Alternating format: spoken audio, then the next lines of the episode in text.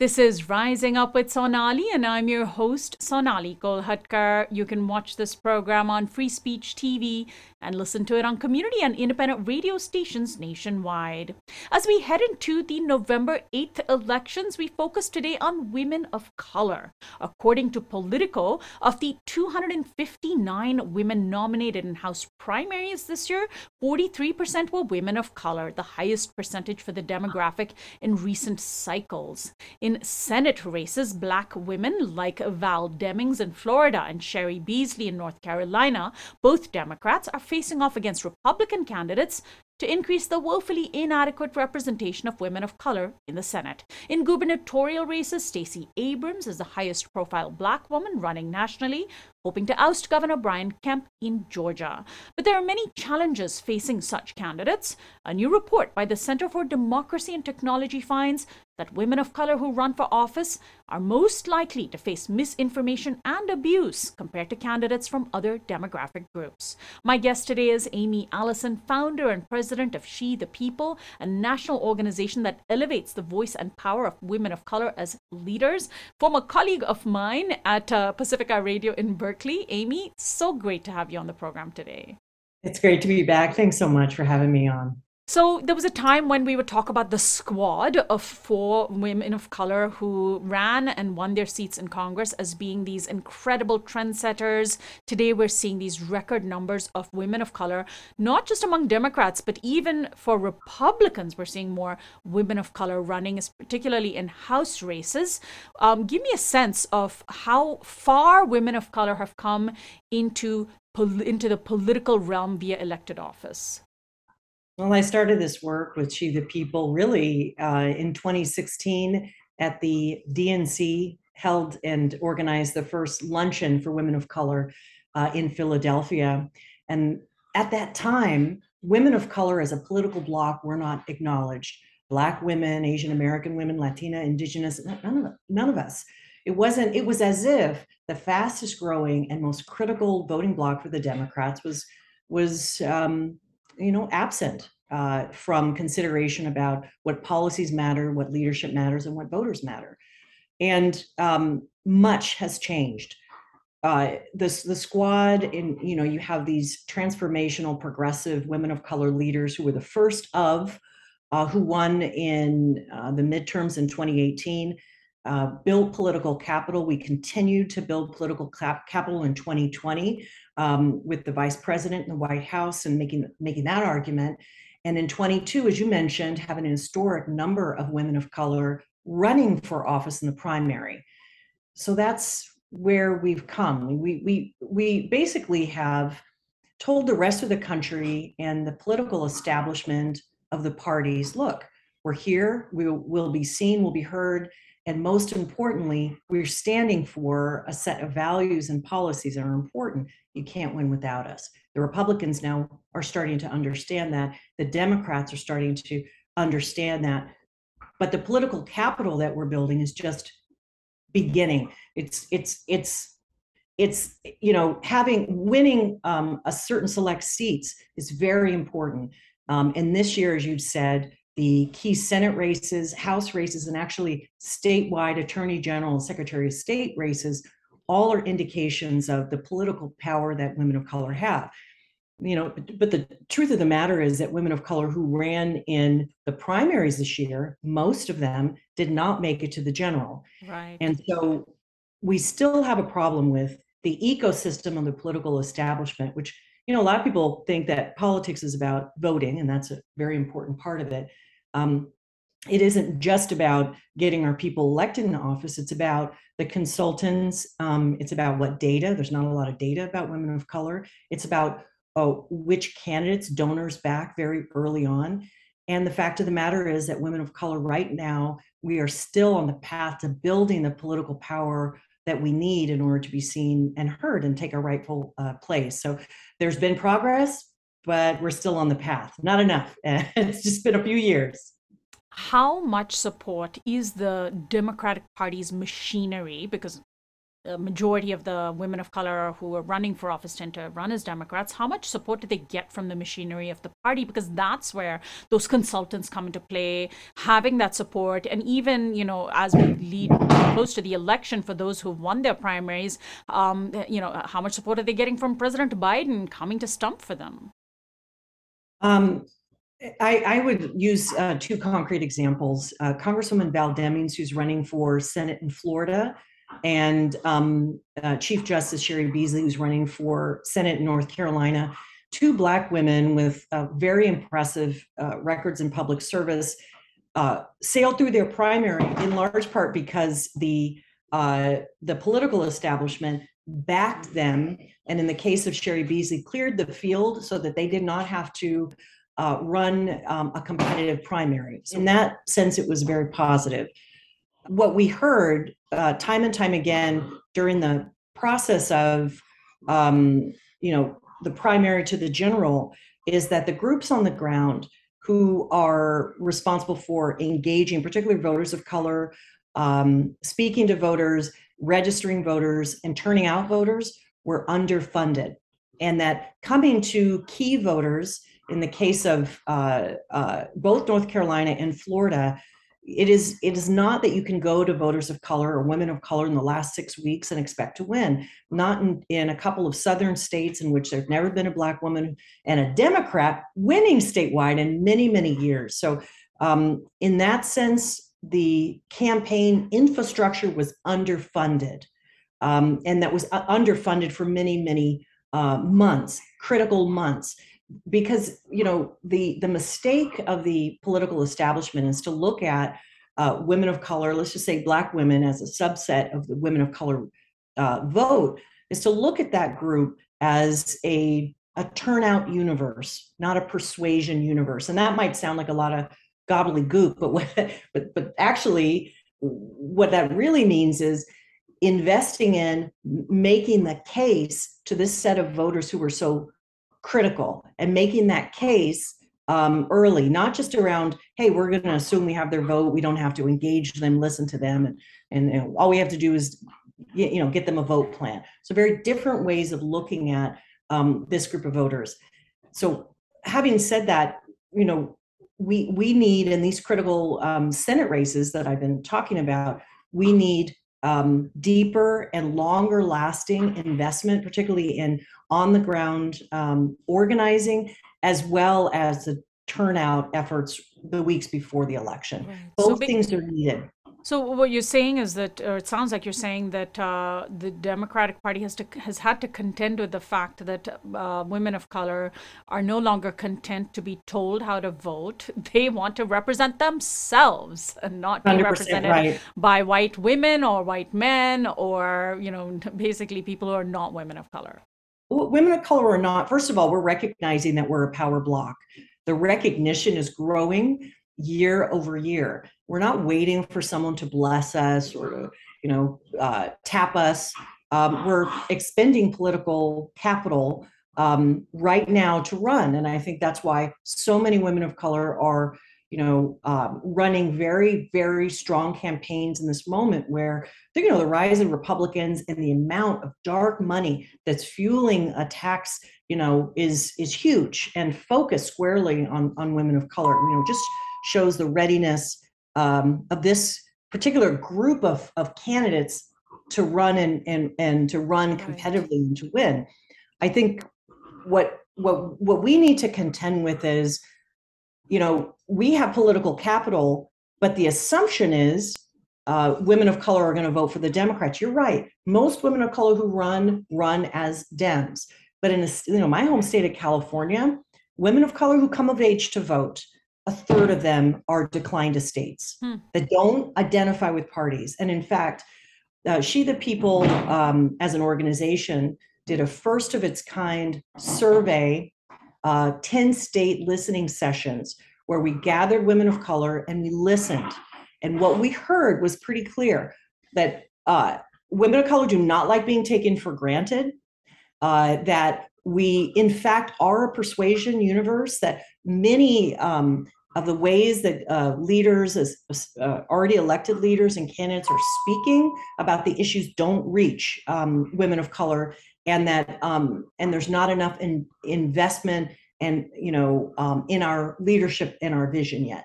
So we did hear those things. So so although the party looks at white voters, particular white women, as swing voters that they have to win over. Those are the swing voters that we have to um, you know both attract and catch their attention and and um, respond to and pay you know and and pay homage to and speak their language that is used in terms of white voters and white women in particular not women of color but the fact of the matter is that women of color are um, a group of voters who you can't assume uh, will vote for any particular party or candidate. In fact, what we heard state after state, and we went from California, Nevada, uh, Texas, uh, Georgia, Ohio, we went to 10, 10 states that were considered battleground in 22.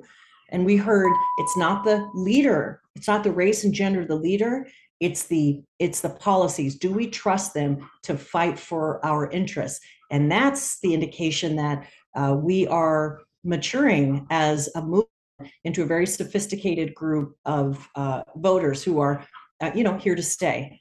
What are some of the main issues that you are seeing are prompting women of color to the polls? Of course we had the overturning of abortion rights earlier this year that uh, you know it, it made, that democrats were expecting was going to drive folks to the polls at least uh, pro-abortion pro-choice voters to the polls. And then, of course, we have the drumbeat that the economy is failing. Um, and it's true that even though wages are rising, they're not keeping up with inflation. Inflation is a real concern.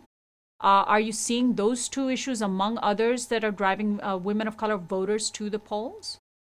I, you know, um, there were three top issues that we uncovered in our national surveys that that were um, went alongside our listening sessions. The top one was pocketbook issues, the cost of rent, the cost of food, the cost of childcare, the cost of living. Um, second, um, and that went right alongside the uh, concern about uh, reproductive justice. And what we discovered for women of color is that there isn't a, a, narrow understanding about abortion rights. That's not in and of itself a motivating issue, understood really through both uh, the economy. So if you have so like people will say the Dobbs issue is mo- you know top concern, but abortion as really understood as um, a way to you know in which it's a right for women and women of color to decide when and if to have children is an economic issue. Um, they talked a lot about Black maternal health and access to health care, talked a lot about the cost of uh, daycare, childcare, cost, talked a lot about the cost of education along with these pocketbook issues. So really top for top of mind going into the midterms is that combination of um, the justice issues as it affects the economic, uh, you know, safety and security. And then talking about safety, the other top issue was gun safety. Hmm. women of color were very clear um, that one of their top concerns that they want to see addressed by electeds um, in, in, you know in this in this period is you know the safety of themselves and their community from gun violence and their children um, continues to be a top issue. And then let's talk about threats that are facing women of color candidates as well as women of color voters. Um, I mentioned a study where uh, women of color candidates were more likely to face misinformation and abuse. You know, we've seen uh, representatives like Ilhan Omar and Alexandria Ocasio Cortez be the uh, targets of attacks. And then for voters, we're seeing voter suppression in state after state. You know, states like Georgia, where Stacey Abrams is running competitively against Brian Kemp, trying for a second time to oust him. So, uh, are those two threats facing candidates, you know, actual literal danger, and then uh, facing voters, voter suppression? Are, are those that concern you as well? Yeah, I think there's lots of examples in the in the days that are leading up to the election t- to point to. I mean, there are higher rates, as you said, of online abuse, threats, mis and disinformation, and attack ads that are being aired constantly that play up racist themes and evoke racist tropes. Here's an example. Our congressional candidate in Akron, Ohio, Ohio 13, Emilia Sykes, um, in in in a, uh, a, a seat that could have been, you know, pretty comfortably Democratic, now has seen in the last uh, three weeks over $10 million of dark money that's been poured into a very small media market. So TV and ads are attacking her, uh, calling her soft on, on crime, which is, um, you know, you know, using some racist tropes. You know, and some of these attack ads, honestly, some of them are to motivate uh, their Trump base because she's running against a Trump endorsed candidate. And some are to um, make people who would normally go out to vote feel uh, disaffected um, and um, attack the motivation. So those, those two things. Um, and I think we see other some other uh, races in other states. Uh, Rochelle Garza is running for attorney general, and Rochelle Garza is polling the highest of any Democrat that's running statewide in Texas.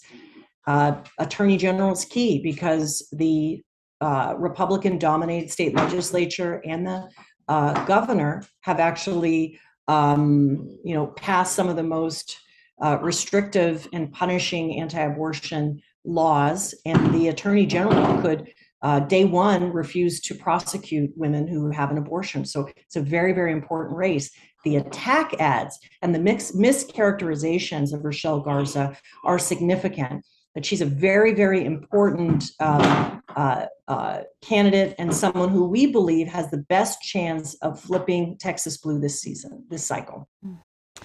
Well, uh, finally, Aimee, in terms of voter suppression and Georgia, let's hone in on the Stacey Abrams Brian Kemp race. I know that's uh, a race that you were thinking a lot about um, several years ago when Stacey Abrams lost to Brian Kemp, who basically a Secretary of State and a candidate for governor, uh, you know, appeared to have done everything he could to rig the election um, and has done everything he can to suppress voting. We're also seeing, you know, an important Senate race there, not involving women of color, but men of color, Herschel Walker and Raphael Warnock. But but how do you foresee the the Stacey Abrams Brian Kemp race? Is her popularity enough to overcome the efforts that Kemp is making to, you know, uh, seemingly cheat his way back into power? No, he is cheating. I mean, I think we we need Let's to call it, yeah.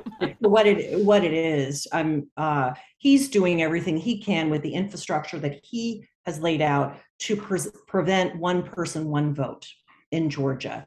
Uh, to discourage voting, and he's backed by so much dark money. We talked about Texas, we talked about Ohio, but if you, you know, I was in Atlanta uh, a couple of weeks ago, and it's like, you know, every 30 seconds uh, there was an attack ad um, against Stacey Abrams, and that's the environment um, plus voter suppression, which you've mentioned.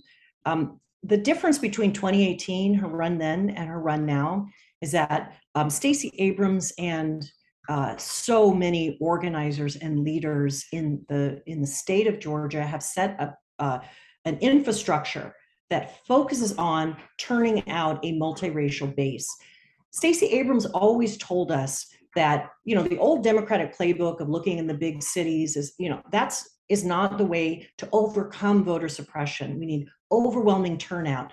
And so she, through um, New Georgia Project, through Fair Fight, which is an organization she founded to defend voting rights, um, those that infrastructure is making a difference now. How do we know?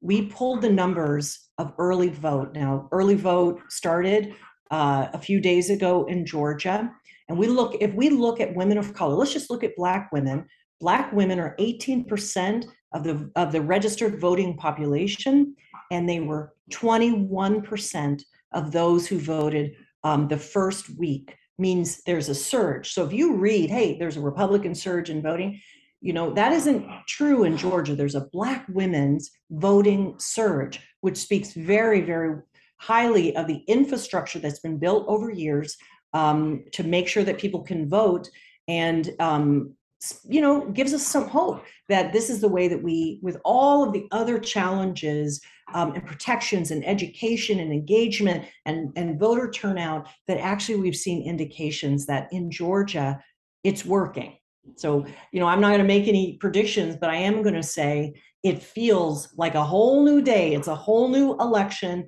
and Stacey Abrams' campaign is ready in a way that is even more is a higher level of readiness to to face Brian Kemp and, and all his dark money attacks. You know, so I'm feeling really positive about that. Aimee, thank you so much for joining us. What's a good website for She the People? shethepeople.org, and you can uh, read up about all the candidates that we're uh, supporting uh, this year. Really amazing women of color who stand for, you know, uh, racial and economic and gender justice. So they're they're there, and you can find us on Instagram um, and Twitter as well. Well, Thank Twitter. We'll see what happens with Twitter. Right. Yes. right that's now, a whole other conversation. Well, thank you. Thank you again, Aimee. Really appreciate you and your time. Thank you so much. My guest has been Aimee Allison. She's the founder and president of She the People, a national organization that elevates the voice and power of women of color as leaders. I'm Sonali Kolhatkar. You can access this and other interviews on our website, risingupwithsonali.com, by becoming a subscriber. Find our audio podcast on iTunes and Spotify, and follow us on Facebook, Twitter, and Instagram at RU with Sonali.